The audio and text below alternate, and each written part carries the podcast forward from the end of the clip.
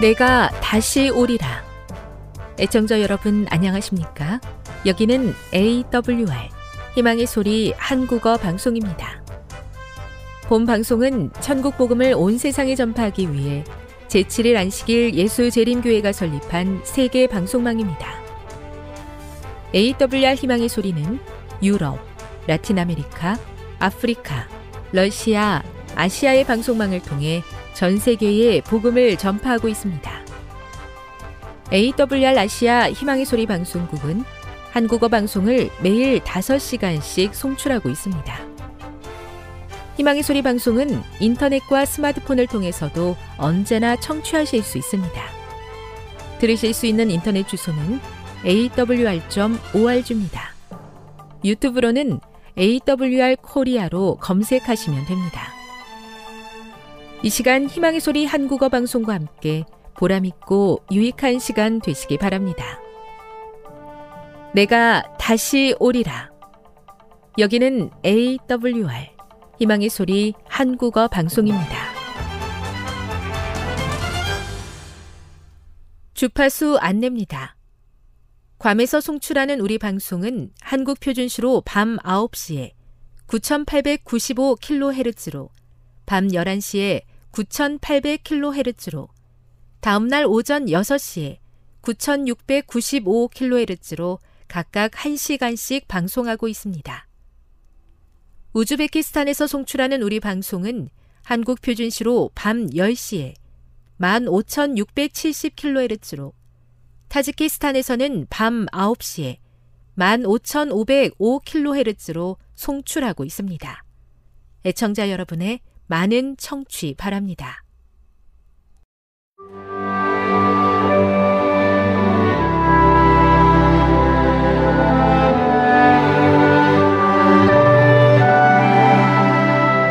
읽어주는 교과 셋째 날 6월 28일 화요일 예상치 못한 우회로 1. 골짜기 내가 사망의 음침한 골짜기로 다닐지라도 해를 두려워하지 않을 것은 주께서 나와 함께 하심이라.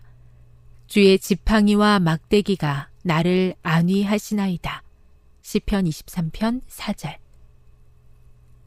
의의 길이 언제나 시원한 물이 흐르고 푸른 초장이 있는 곳으로만 나 있다면 얼마나 좋겠는가. 하지만 다윗이 묘사한 길은 그런 길이 아니다. 뿐만 아니라 이 길에는 말 그대로 사망의 음침한 골짜기도 있다.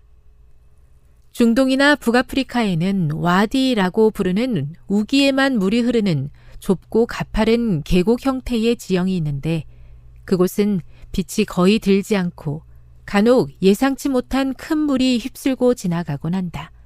이런 곳은 분명 사망의 음침한 그림자로 느껴졌을 것이다.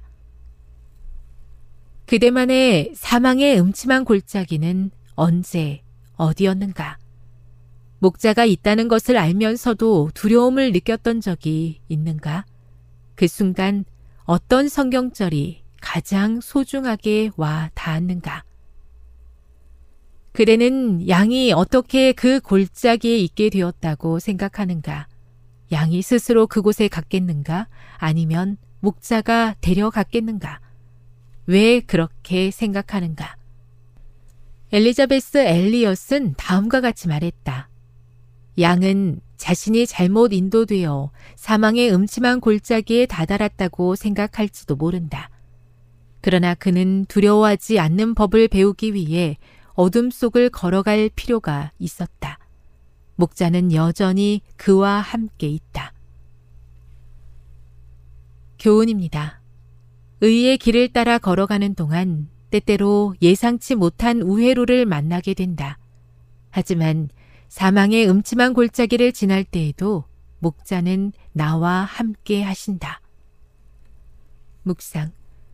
그대는 어두운 골짜기로 잘못 인도받았다라고 느껴본 적이 있습니까?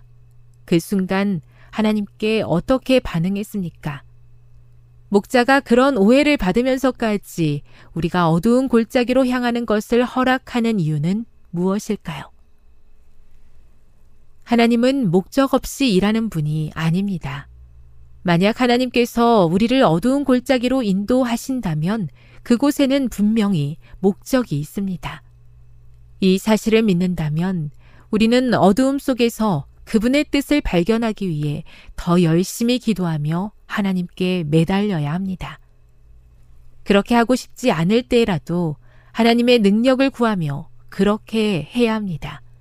왜냐하면 하나님께서는 그 간절함 가운데 역사하셔서 우리로 하여금 믿음의 장성한 분량에 이르기까지 성장하게 하시기 때문입니다.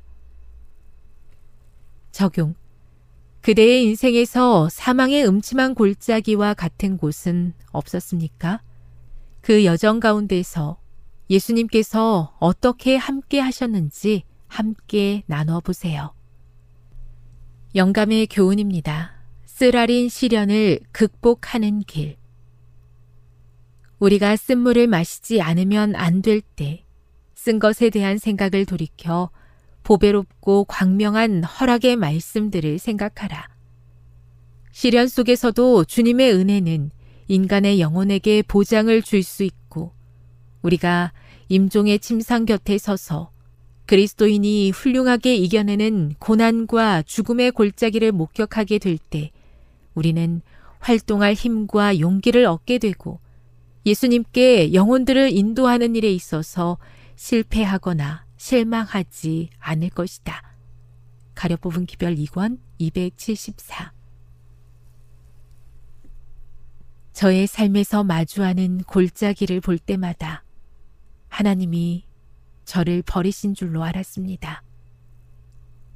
하지만 그 자리에도 하나님께서는 함께 계셨고 그 경험을 통해 제가 성장하게 하셨음을 믿습니다. 모든 상황 속에서 하나님을 발견할 수 있게 도와 주시옵소서.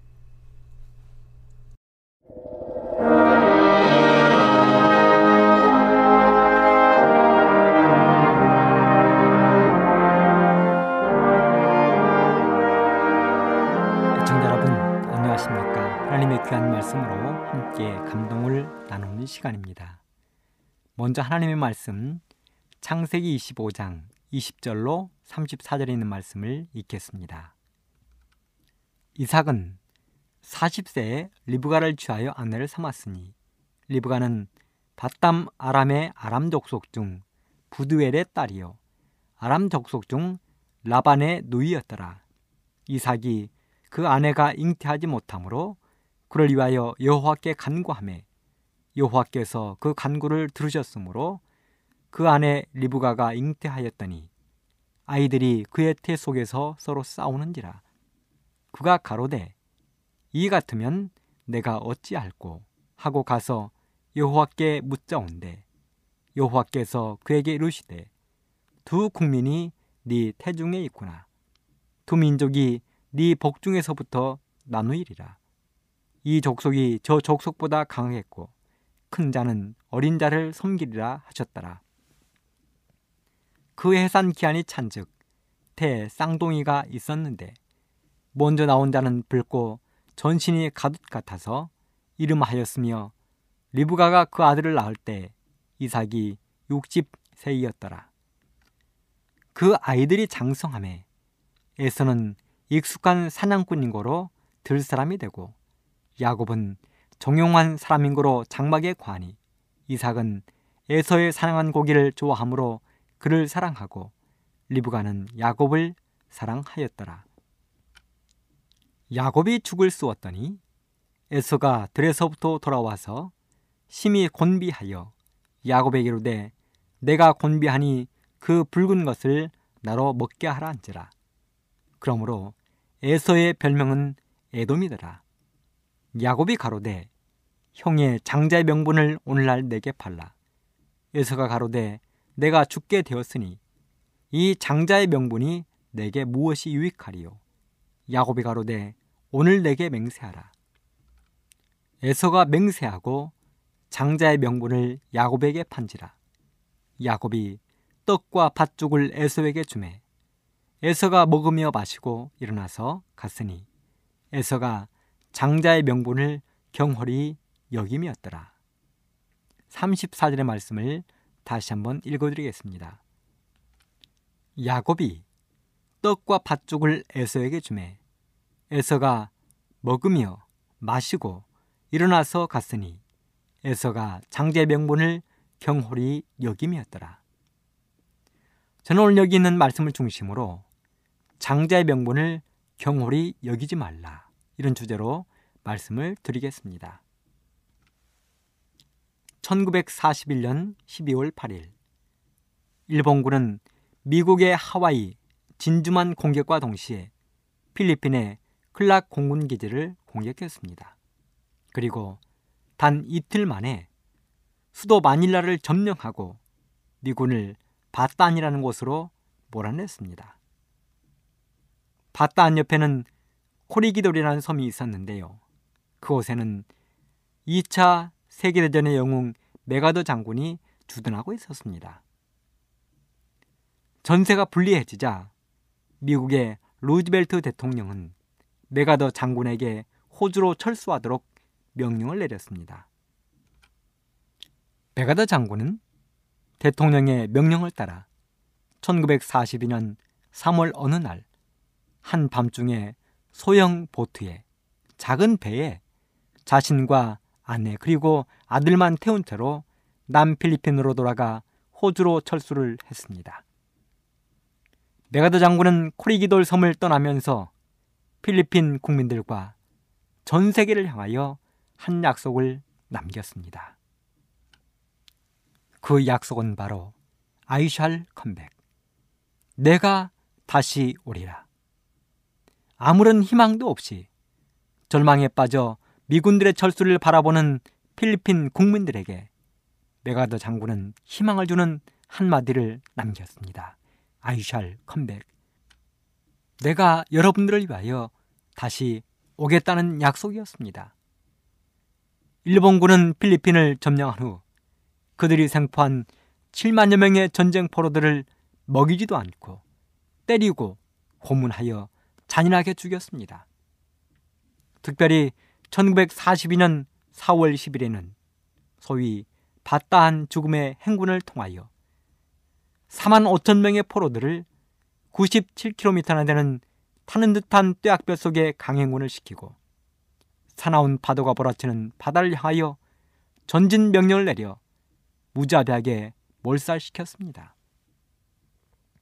그런 무시무시한 죽음의 문턱 앞에서도 그들은 메가더 장군의 단 한마디를 기억하며 서로 위로하고 격려를 했습니다. 아이샬 컴백, 내가 다시 오리라. 내가 다시 올 것이다. 필리핀 사람들은 친구와 만나 헤어질 때도 그 말로 용기를 주었습니다. 편지를 주고 받을 때에도 맨 마지막에는 꼭 그 말을 기록했습니다. 감옥이나 지하도의 벽에도 이 말을 기록했습니다. 이렇게 메가더 장군이 남긴 짧은 한마디는 어른, 아이, 노인 할 것 없이 일본군에게 고통받던 모든 필리핀 사람들에게 유일한 희망이 되었습니다. 호주로 철수한 맥아더 장군은 자신이 한 약속을 이행하기 위하여 치밀한 작전을 세웠습니다. 그리고 드디어 1944년 10월 20일 마침내 레이테만을 통하여 상륙작전을 감행하고 맥아더 장군은 필리핀 땅으로 돌아왔습니다. 맥아더 장군은 필리핀 땅에 발을 내딛자마자 한마디를 외쳤습니다. I have returned. 내가 다시 왔노라.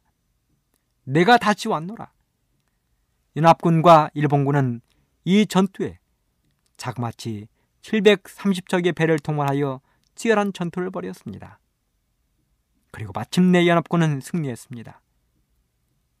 메가더 장군은 끝내 승리하고 그 약속을 지키면서 필리핀 사람들에게 외쳤습니다. 내가 다시 왔노라. 메가더 장군은 내가 다시 오겠다고 한 그 약속을 2년 7개월 만에 지켰습니다. 그런데요, 지금부터 약 2000년 전에도 한 약속이 예수님을 위하여 우리들에게 주어졌습니다. 죄로 인하여 죽을 수밖에 없는 우리 사람들을 위하여 하늘의 하나님이셨던 예수님이 이 땅에 오시고 고난을 당하시고 십자가에 달려 돌아가셨습니다. 그리고 3일 만에 부활하신 후 40일 만에 감남산 위에서 모든 제자들이 지켜보는 가운데 하늘로 승천하셨습니다. 제자들은 부모 잃은 고아처럼 온 세상에 꺼지는 경험을 했습니다. 서글프고 아쉬워 예수님이 승천하신 하늘을 하염없이 바라보고 있었습니다. 바로 그때 아쉬운 마음으로 하늘을 쳐다보고 있는 제자들에게 두 천사가 외쳤습니다.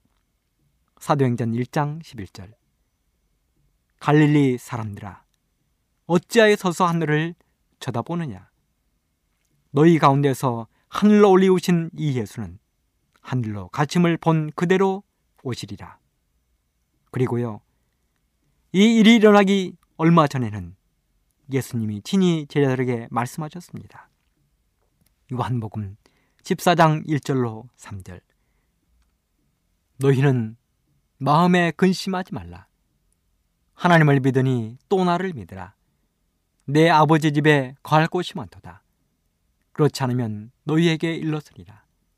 내가 너희를 위하여 처소를 예비하러 가노니 가서 너희를 위하여 처소를 예비하면 내가 다시 와서 너희를 내게로 영접하여 나 있는 곳에 너희도 있게 하리라. 그리고 요한은 모든 성경의 마침이 되는 요한계시록의 기록을 마치면서 요한계시록 20장 20절에 내가 진실로 속히 오리라 하시거늘 아멘 주 예수여 오시옵소서 한 약속의 말씀으로 성경 66권의 끝을 맺었습니다. 교회증은 9권 11쪽에 있는 말씀을 읽어드리겠습니다. 우리는 종말의 때에 살고 있다. 신속히 성취되는 때의 징조들은 그리스도의 오심이 가까움을 선포한다. 우리가 사는 시대는 엄숙하고 중대하다. 하나님의 영은 점진적으로 그러면서도 분명하게 지상에서 물러가고 있다. 재앙과 심판이 하나님의 은혜를 멸시하는 자들에게 이미 내리고 있다. 땅과 바다의 재난, 불안한 사회의 상태, 전쟁의 경보 등은 불길한 전조이다. 그것들은 가장 큰 사건들이 다가오고 있음을 예보한다. 악의 세력들은 그들의 힘을 결속하여 강화시키고 있다. 그들은 마지막 큰 위기를 위하여 힘을 모으고 있다. 큰 변화가 미국의 이 세상에서 일어날 것이고 마지막 동요가 신속히 이루어질 것이다. 세상에 있는 것들의 상태는 환란의 때가 우리에게 다가왔다는 것을 보여준다. 일간 신문들은 가까운 장래에 있을 무서운 투쟁을 알려주는 시사로 충만하다. 대담한 강도 사건이 빈번히 일어난다. 동맹 파업은 예사가 되었다. 절도와 살인이 도처에서 붐해진다.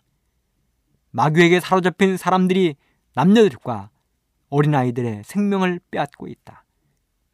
사람들은 부도덕의 정신을 빼앗겼고 온갖 종류의 악행이 동행한다. 원수는 공의를 왜곡시키고 사람들의 마음을 이기적인 이등을 얻고자 하는 욕망으로 충만케 하는 일에 성공을 거두었다. 대도시에는 양식과 몸들 곳과 입을 것이 거의 없이 가난과 불행 속에 사는 무리들이 있는가 하면 그 같은 도시에서 마음에 욕망할 수 있는 것 이상의 것을 소유하여 사치스럽게 살고 고아롭게 단장한 집과 몸치장에 그들의 돈을 사용하고 더욱이 유격적인 시욕의 만족과 술과 담배와 두뇌의 힘을 파괴시키고 정신의 균형을 잃게 하고 심령을 타락시키는 것들을 위하여 돈을 쓰는 자들이 있다. 굶주린 사람들의 절규가 하나님 앞에 상달되고 있는 한편 사람들은 온갖 종류의 압박과 착취로 거대한 재산을 축적하고 있다. 사랑하는 애청자 여러분, 교회 증은 구권에 있는 이 말씀을 가만히 묵상해 보면 예수님은 이 땅에 오셔야 합니다.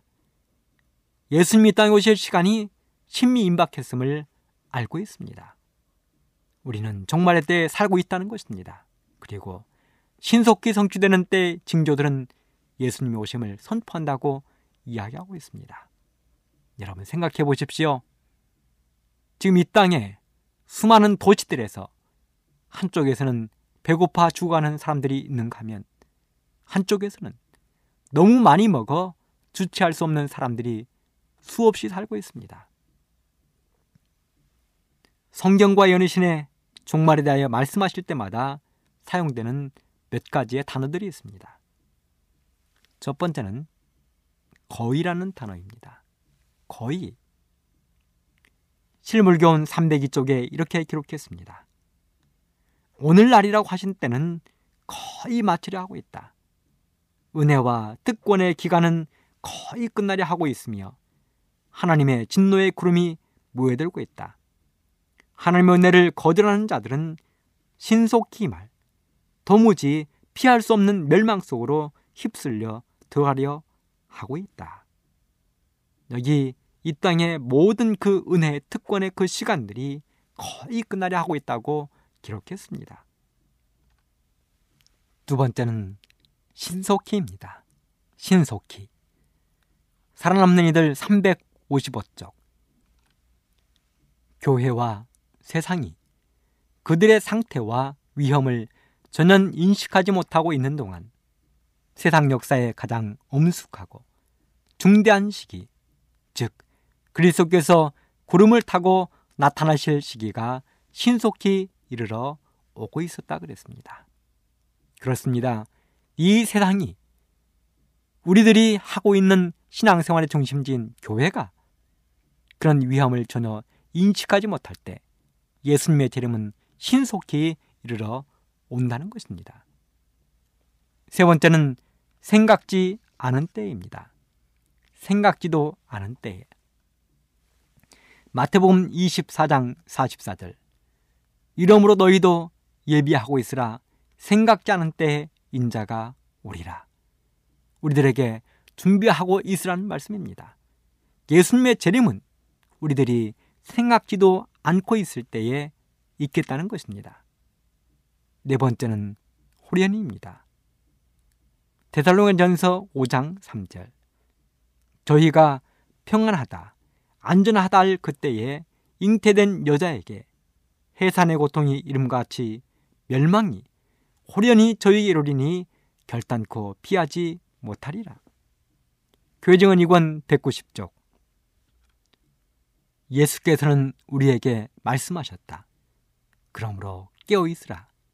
집 주인이 언제 올는지, 혹 저물 때일런지 밤중일런지, 닭올 때일런지 새벽일런지 너희가 알지 못함이라. 그가 호련히 와서 너희의 자는 것을 보지 않도록 하라 깨어 있으라. 내가 너희에게 하는 이 말이 모든 사람에게 하는 말이니라 하시니라. 그렇습니다. 예수님의 재림은 호련히 이르겠다고 이야기했습니다. 그 다음에 다섯 번째 갑자기입니다. 갑자기. 초기 문집 138쪽. 평화에 관한 계시들을 보았다고 주장하는 것이 일반적으로 거짓 선지자들의 특징으로 되어 왔다. 저들이 평안하다, 안전하다고 말할 그때에 갑자기 저들에게 멸망이 닥친다. 진실한 사람들은 담대하게 저를 견책하며 다가오는 진노를 사실대로 경고할 것이다. 마지막 여섯 번째는 도적가치입니다. 요한계시록 16장 15절 보라 내가 도적같이 오리니 누구든지 깨어 자기 옷을 지켜 벌거벗고 다니지 아니하며 자기의 부끄러움을 보이지 아니하는 자가 복이 있도다. 예수님은 도적같이 오신다는 것입니다. 그렇다면 우리 예수님이 이 땅에 이렇게 도적같이 갑자기 호련히 생각지 않은 때에 신속히 이렇게 오실 때에 얼마나 많은 사람들이 예수님의 재림을 기다릴까? 오직 하늘의 소망을 두며 살아가는 사람들이 얼마나 예수님의 재림을 기뻐하며 맞이할까? 저는 생각해 보았습니다. 그리 많지 않을 것 같다는 생각입니다. 왜냐하면 성경의 역사가 그것을 증명하고 있습니다. 노아의 홍수 때 노아는 120년 동안을 외치며 다녔습니다. 이 땅에 비가 내려 하나님께서 물로 지구를 멸망시킬 것이라고 120년 동안을 외쳤습니다. 하지만 막상 비가 내릴 때에 노아의 방주에 들어가서 구원 얻은 사람은 노아와 그의 가족 오직 8명뿐이었습니다. 소돔과 고무라가 멸망할 때를 생각해 보십시오. 그 성 안에 의인 열 사람이 없어서 소돔과 고무라는 멸망이었습니다. 오직 롯과 그의 두 딸만이 안전하게 그 성에서 나올 수 있었습니다. 심지어는 사랑하는 롯의 아내마저도 소돔성에 미련을 두었다가 소금 기둥이 되고 말았습니다. 이스라엘 백성들이 바빌론의 포로로 잡혔다가 이제는 그들의 포로 기간이 끝난 다음에 페르시아의 왕들이 그들을 고국으로 돌려보냈습니다. 하지만 그때 돌아간 사람들이 얼마나 되었습니까? 수많은 사람들이 바벨론에 남았습니다. 바벨론이 편했습니다. 이미 바벨론의 자리를 잡았습니다. 경제적으로 안정되었습니다. 하지만 새로 돌아가면 예루살렘으로 돌아가면 고구로 돌아가면 그들은 해야 될 일이 너무 많았습니다. 성전을 새로 건축하고 집을 새로 지어야 됐습니다. 모든 농경지를 새로 가꾸어야 했습니다. 그래서 그들은 돌아가지 않았습니다. 극히 소수의 사람들만 자기가 사랑하는 고국으로 예루살렘으로 돌아갔습니다. 예수님이 땅에 초림하실 때의 장면을 생각해 보십시오. 유대인들은 자그마치 천년 동안을 예수님의 초림을 기다렸습니다. 메시아의 오심을 기다렸습니다. 그런데 막상 예수님이 땅에 오시자 그들은 아무도 예수님을 영접지 않았습니다. 성경을 연구하던 서기관들도 성전의 지도자였던 레비인들도 제사장들도 바리새인들도 예수님을 영접지 아니었습니다.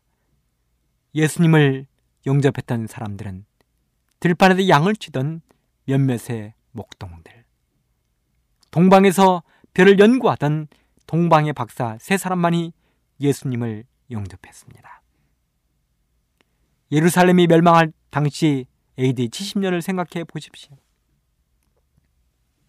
예루살렘을 포위했던 로마의 세스티우스 장군이 잠시 포위망을 풀고 돌아간 그 사이에 예루살렘 성을 빠져나왔던 적은 무리의 사람들이 벨라성으로 도망가서 피난하여 구원받은 사람들 외에 나머지 사람들은 다시 한번 타이터스 장군이 예루살렘을 포위했을 때 모두 다 죽거나 사로잡혀 로마로 포로로 잡혀갔습니다. 그렇다면 마지막 예수님 오실 때에는 얼마 많은 사람들이 예수님의 재림을 기다릴 것인가? 예수님이 성경에 수없이 재림에 대해서 말씀하시고 경고했지만 연의 말씀을 통하여 경고했지만 얼마나 많은 사람들이 예수님의 재림을 준비하고 예수님의 재림을 맞이할 것인가?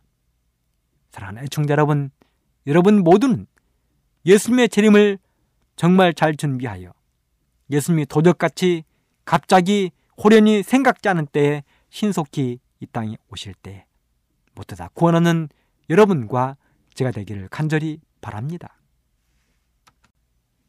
그래서 오늘 저는 처음 시작할 때 본문으로 읽은 말씀 장자의 직분을 경홀히 여겼던 에서 이야기를 통하여 몇 가지 교훈을 찾아보려고 합니다. 오늘 제가 읽은 본문의 이야기의 주인공은 야곱이 아닌 에서입니다. 이삭은 40세의 나이에 결혼을 했는데 결혼 후 20년 동안 자식이 없었습니다. 그래서 부부의 기도의 제목은 우리 집에 자식을 달라는 것이었습니다. 그리고 그들의 간절한 기도에 따라 하나님이 기도에 응답하시고 이삭의 나이 60세에 부인 리브가가 잉태를 했습니다. 그런데요, 엄마의 뱃속에서 심상치 않은 일이 발생했습니다. 아직 세상에 태어나지도 않은 아이들의 움직임이 심상치 않은 것입니다. 꼭 뱃속에서 아이들이 싸우는 것 같았습니다.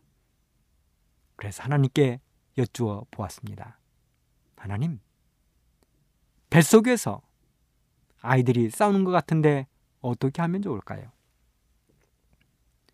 그러자 하나님이 대답하셨습니다. 네 뱃속에 두 민족이 있구나. 그리고 두 아이는 두 민족으로 나눌 것인데 큰 아이가 작은 아이를 섬기며 살겠구나. 그리고 기한이 되자 쌍둥이가 태어났습니다. 먼저 나온 큰아이는 붉고 털복숭이어서 이름을 에스라 지었습니다. 나중에 나온 둘째는 큰 아이의 발 뒤꿈치를 잡고 나왔는데 살결이 희고 고왔습니다. 부부는 이름을 야곱이라 지었습니다. 두 아이는 커가면서 성격이 정반대였습니다. 큰아들에서는 거칠고 급했습니다. 산과 들에서 사냥하기를 좋아하고 누구에게 구속받는 것을 싫어했습니다. 그런데 둘째 아들 야곱은 온순하고 조용했습니다. 집에서 엄마를 도와 일하기를 좋아했습니다. 하루는 에서가 들에서 사냥을 하다가 집에 돌아오는데 배가 무척 고팠습니다. 그런데요, 어디에서 맛있는 냄새가 나는 것입니다. 냄새가 나는 곳으로 가보니 거기에서는 야곱이 팥죽을 만들고 있었습니다. 그래서 에서가 동생 야곱에게 팥죽 한 그릇만 달라고 애원했습니다. 그러자 야곱이 뜬금없는 제안을 형에게 했습니다. 형, 장자의 명분을 내게 파세요. 그리고 맹세하세요. 애청자 여러분, 생각해 보십시오. 형제 간에 이럴 수 있습니까? 형이 지금 배가 고픈데 동생이 형에게 팥죽 한 그릇을 주면서 장자의 명분을 팔라는 것입니다. 그리고 맹세까지 하라는 것입니다. 이 장면에서 성경은 말하기를 에서가 장자의 명분을 경홀히 여겼다고 기록하고 있습니다. 여러분, 장자의 명분이 갖는 세 가지의 축복이 있습니다. 첫 번째는 경제적인 축복입니다. 신명기 21장 15절로 17절에 보면 장자에게는 두 배의 경제적인 축복을 주었습니다. 장자의 권리를 가진 사람에게 아버지는 두 배의 축복을 준 것입니다. 두 번째는 정치적인 축복입니다. 창세기 27장 29절에 이런 말씀을 기록합니다. 만민이 너를 섬기고 열국이 내게 굴복하리니 네가 형제들의 주가 되고 네 어미 아들들이 내게 굴복하며 네게 저주한 자는 저주를 받고 내게 축복하는 자는 복을 받기를 원하노라. 이 말씀은 야곱이 둘째 아들 야곱에게 축복하면서 하는 이야기입니다.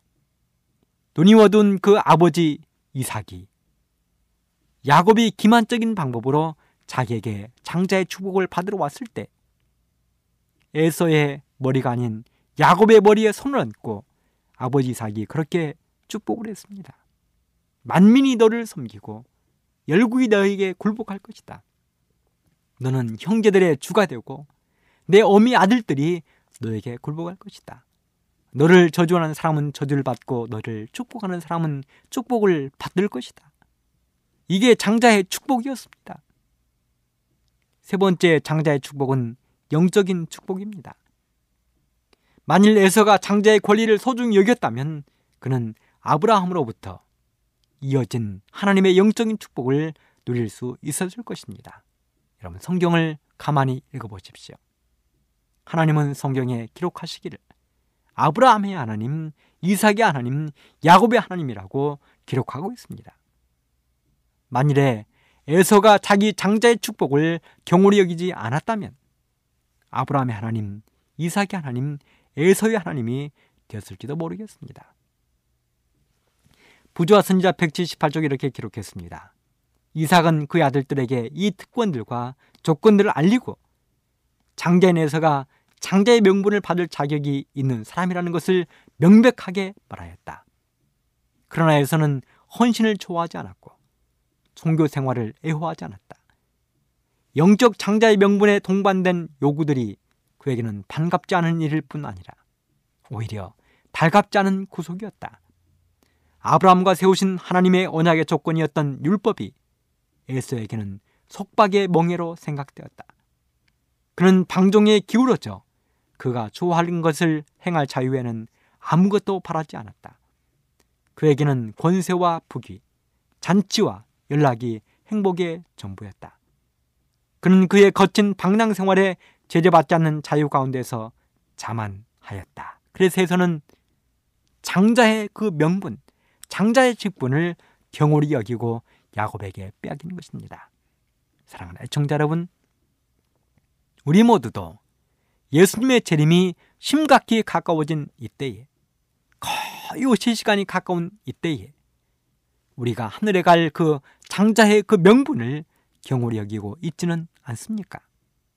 여러분 모두는 그래 저는 예수님의 재림을 기쁨으로 기다리며 열심히 준비하다가 예수님 오시는 그날에는 하늘에 가서 장자로서 누려야 될 권리를 마음껏 누리면서 살게 되기를 간절히 바랍니다. 감사합니다. 지금 여러분께서는 AWR 희망의 소리 한국어 방송을 듣고 계십니다.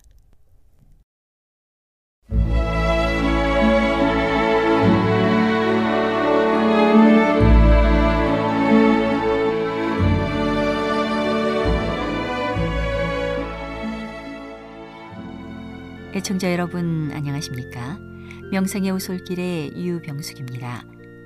이 시간은 교회를 사랑하시고 돌보시는 하나님의 놀라운 능력의 말씀이 담긴 엘렌지 화이처 교회 증언 1권을 함께 명상해 보겠습니다. 제 12장 출판과 여행 우리는 즐거운 마음으로 궁핍과 수고와 고난을 견디었다. 그러나 우리의 동기는 오해를 받고 우리는 불신과 질투의 대상이 되었다. 우리가 그들의 유익을 위하여 고난을 받았지만 그들 중에서 우리의 활동을 감사하게 여기는 자는 별로 없었다. 우리는 너무나 큰 어려움에 처해 있었기 때문에 잘 수도 쉴 수도 없었다. 우리가 수면으로 원기를 회복해야 할 시간은 때때로 질투 때문에 보낸 긴 편지에 대답하는데 허비되었다.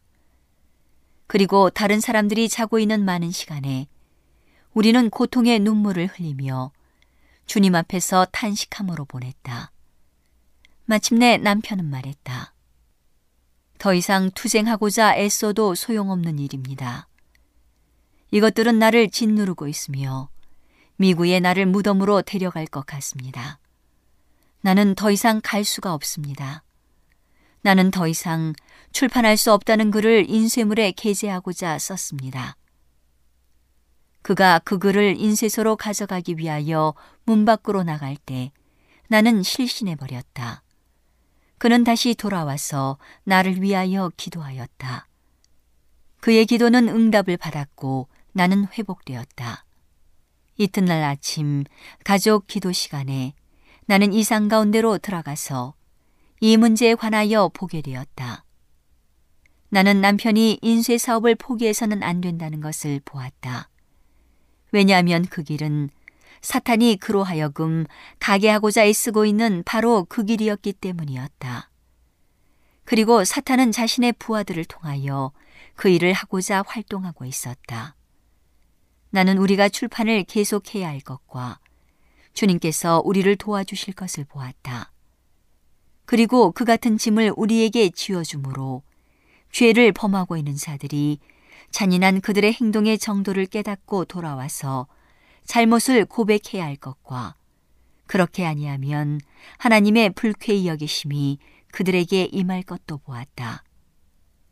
또한 그들이 말하고 행동한 것은 단순히 우리를 대적한 것이 아니고 우리를 부르셔서 그분께서 바라시는 자리를 채우게 하신 분을 대적한 것이라는 사실과 그들의 의심과 질투와 은밀한 영향력은 성실하게 하늘에 기록되어 시기에 관련된 각 사람이 그릇된 행동의 정도를 깨닫고 매 발걸음을 음미해 보기 전에는 지워지지 않을 것을 보았다. 리뷰주의 제2호는 뉴욕주 사라토가 스프링즈에서 출판되었다. 1852년 4월에 우리는 뉴욕주 로체스터로 이사했다. 우리는 매 발걸음을 믿음으로 옮겨가지 않을 수 없었다. 우리는 여전히 가난으로 어려움을 겪고 있었으며 가장 엄격한 검약과 자제를 실천할 수밖에 없었다. 나는 1852년 4월 16일자 하울랜드 형제 가족에게 보낸 편지에서 그 당시 사정을 간단히 소개했다. 우리는 방금 로체스터에 정착했습니다. 1년에 175달러 내는 낡은 집을 얻었습니다. 우리는 집에서 인쇄를 하게 되었습니다. 그렇지 않으면 사무실을 위하여 1년에 50달러씩 지불하지 않으면 안 됩니다. 당신들이 방문해서 우리 가구를 본다면 아마 미소를 지을 것입니다. 우리는 25센트씩 주고 낡은 침대 두 개를 샀습니다. 남편은 1달러를 주고 6개의 낡은 의자를 샀는데 그것들은 하나도 같은 것이 없습니다. 그리고 그는 즉시 62센트를 주고 좌석 없는 낡은 의자 4개를 더 가져왔습니다. 뼈대가 튼튼했으므로 나는 구멍을 뚫고 줄을 엮어서 그 위에 앉을 수 있었습니다. 버터는 너무 비싸기 때문에 사지 못하고 감자도 살 여유가 없습니다. 우리는 버터 대신에 소스를, 감자 대신에 순물을 사용합니다. 우리는 두 개의 빈 밀가루통 위에 방화용 판자를 올려놓고 그 위에서 첫 식사를 했습니다. 하나님의 사업이 발전될 수만 있으면 우리는 즐거운 마음으로 궁핍을 견디고자 합니다. 우리가 이곳에 올 때 주님의 손길이 같이 하신 것을 믿습니다. 일꾼을 부르는 넓은 들판이 있지만 일꾼들은 별로 없습니다. 지난 안식일에 있었던 우리의 집회는 훌륭했습니다. 주님께서는 당신의 임재로 우리를 새롭게 해주셨습니다. 때때로 우리는 여러 지역에서 열리는 집회에 참석하기 위하여 갔다. 나의 남편은 설교하고 서적들을 팔고 문서의 보급을 확장하기 위하여 노력했다. 우리는 개인적 교통수단을 이용하여 여행했으므로 정호에는 길가에서 말을 먹이고 점심을 먹기 위하여 멈추어 섰다. 그때 남편은 종이와 연필을 가지고 점심 도시락 뚜껑이나 그의 모자챙을 받쳐서 리뷰지와 인스트럭터지를 위한 기사를 썼다. 주님께서는 우리의 활동에 크게 축복해 주시고 진리는 많은 사람의 마음을 감동시켰다. 1853년 여름에 우리는 처음으로 미시간주로 여행하게 되었다. 우리의 방문 약속을 알린 후에 나의 남편은 열 때문에 쓰러졌다. 우리는 연합하여 그를 위하여 기도했다.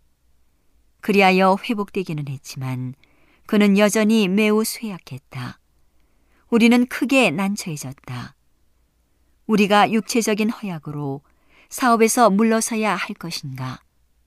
오늘은 하나님의 놀라운 능력의 말씀이 담긴 헬렌지 화이처 교회 증언 1권을 함께 명상해 보았습니다. 명상의 오솔길이었습니다.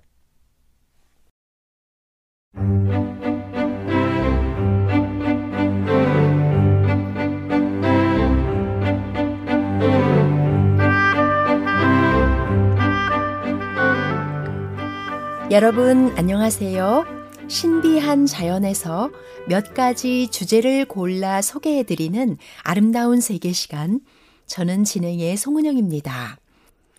세계적으로 널리 분포하는 어종인 숭어는 전체적으로 둥글고 긴 몸에 머리는 납작한 편이며 최대 몸 길이가 120cm, 무게가 8kg에 이르기까지 성장합니다. 겨울철이면 차가운 물에 적응하기 위해 노란 빛을 띤 작은 눈에 기름막이 덮입니다. 숭어는 바닷물과 민물을 오가는 기수어로 10월에서 2월에는 연안보다 상대적으로 수온이 높은 먼 바다로 나가 산란을 하고 봄이 되면 알에서 깨어난 치어들과 함께 강물이 바다로 들어가 바닷물과 서로 섞이는 연안의 기수역으로 몰려옵니다. 숭어는 강하구의 표층을 무리를 지어 유영하며 주로 식물성 플랑크톤과 펄 속의 유기물을 빨아먹고 삽니다. 수명은 4년에서 5년 정도인 것으로 알려져 있습니다. 숭어는 방언과 속담을 가장 많이 가진 어종으로 방언의 대부분은 숭어가 성장함에 따라 다른 이름이 붙여진다 해서 출세어라고도 하는데 그 종류만도 100가지가 넘습니다. 서남해 해안가에서는 큰 것을 숭어, 작은 것을 눈 부럽대기라 부르며 크기가 작다고 무시해서 너도 숭어냐 했더니 성인한 녀석이 눈에 힘을 주고 부릅떠서 붙은 이름이라 합니다. 이 외에도 6cm 정도의 작은 것을 모치라 하고 8cm 정도이면 동어라 합니다.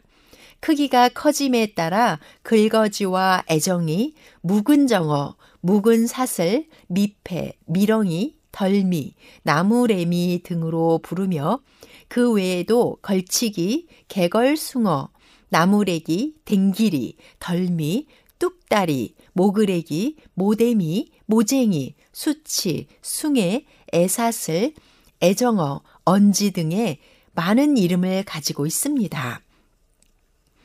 숭어는 빠르게 헤엄치다 꼬리 지느러미로 수면을 쳐서 1미터 가까이 뛰어오르는 습성이 있습니다. 그런데 다소 천시 대접받던 망둥어도 갯벌에서 풀쩍풀쩍 뛰어오릅니다. 옛 사람들은 숭어와 망둥어가 뛰는 꼴을 비유해 남이 하니까 분별 없이 덩달아 나선다는 의미에 숭어가 뛰니까 망둥어도 뛴다라는 속담을 만들어냈습니다.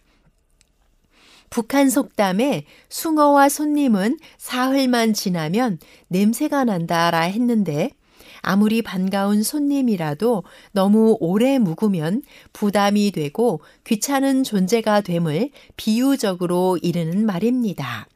이 외에 그물을 던질 때마다 숭어 잡힐까?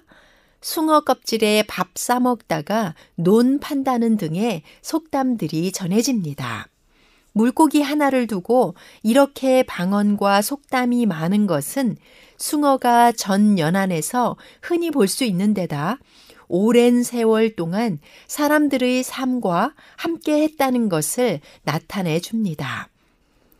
숭어는 외모만 보아도 미끈하고 큼직한 몸매에 둥글고 두터운 비늘이 가지런히 정렬되어 있고 전체적으로 회청색인데 배 부분은 은색으로 물 속에서 숭어를 보면 미끈한 몸매가 기품 있어 보입니다.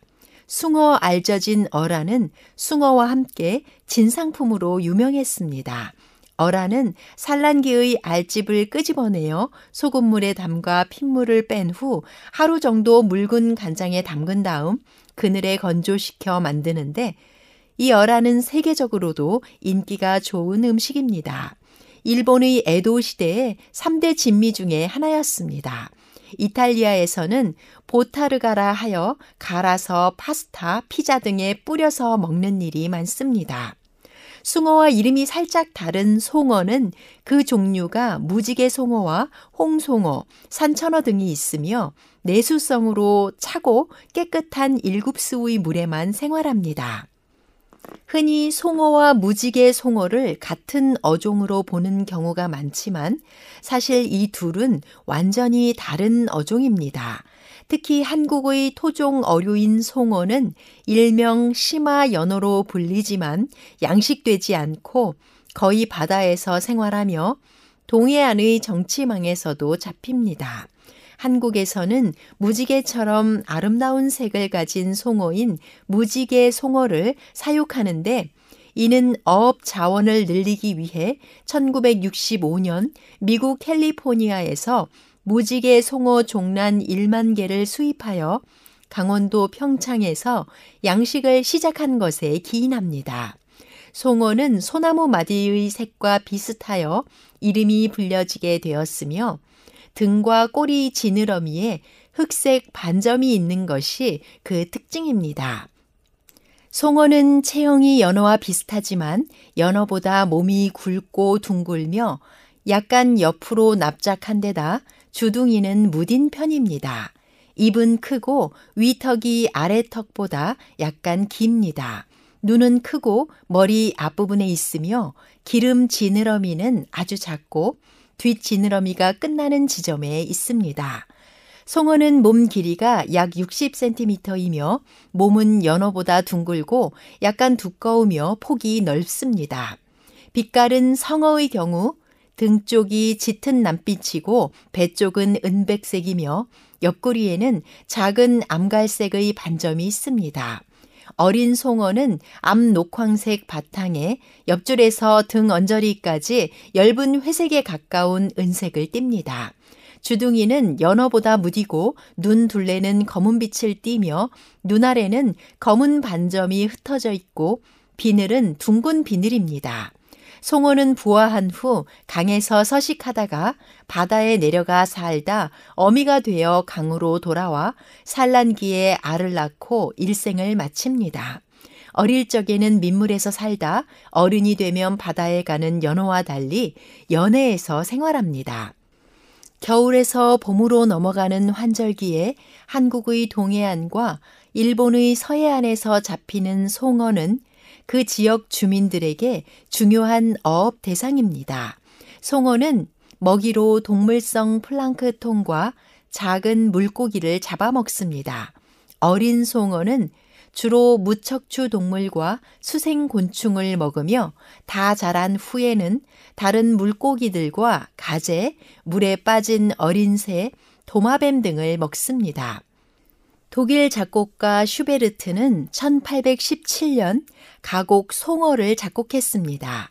낚시꾼이 거울같이 맑은 물 속에 사는 송어를 잡으려 하지만 물이 너무 맑아 잡을 수가 없게 되자 물을 흐려놓고 송어가 어리둥절한 틈을 타 낚아 올린다는 내용으로 어수선한 사회 분위기 속에서 활발하게 움직이는 간교한 사람들의 속임수를 은유적으로 표현하고 있습니다. 그런데 이 송어가 일제시대 일본을 통해 잘못 번역되어 들어와 전해지면서 숭어로 알려지게 되었습니다. 숭어도 매우 친근한 물고기이며 바다에서 산란한 치어와 민물과 바닷물이 섞이는 기수역으로 돌아오고 송어 역시 강에서 바다로 다시 강으로 돌아오니 혼동할 만한 여지가 있기는 한데요. 2010년경 교과서에 송어로 수정되었지만 현재까지도 여전히 섞여 불리며 혼동을 주고 있습니다. 마가복음 10장 52절에는 예수께서 이르시되 가라 내 믿음이 너를 구원하였느니라 기록하고 있습니다. 혼동에도 별 문제가 없는 경우가 있지만 결코 혼동해서는 안 될 사실이 있습니다. 그것은 우리의 구원이 오직 예수님께 대한 믿음에서만 이르러 온다는 분명한 진리입니다. 이 점을 확실히 알고 또 이웃에게 널리 나눌 수 있기를 바랍니다. 지금까지 아름다운 세계와 함께 해주신 여러분 감사합니다. 저는 다음 시간에 다시 인사드리겠습니다. 안녕히 계십시오.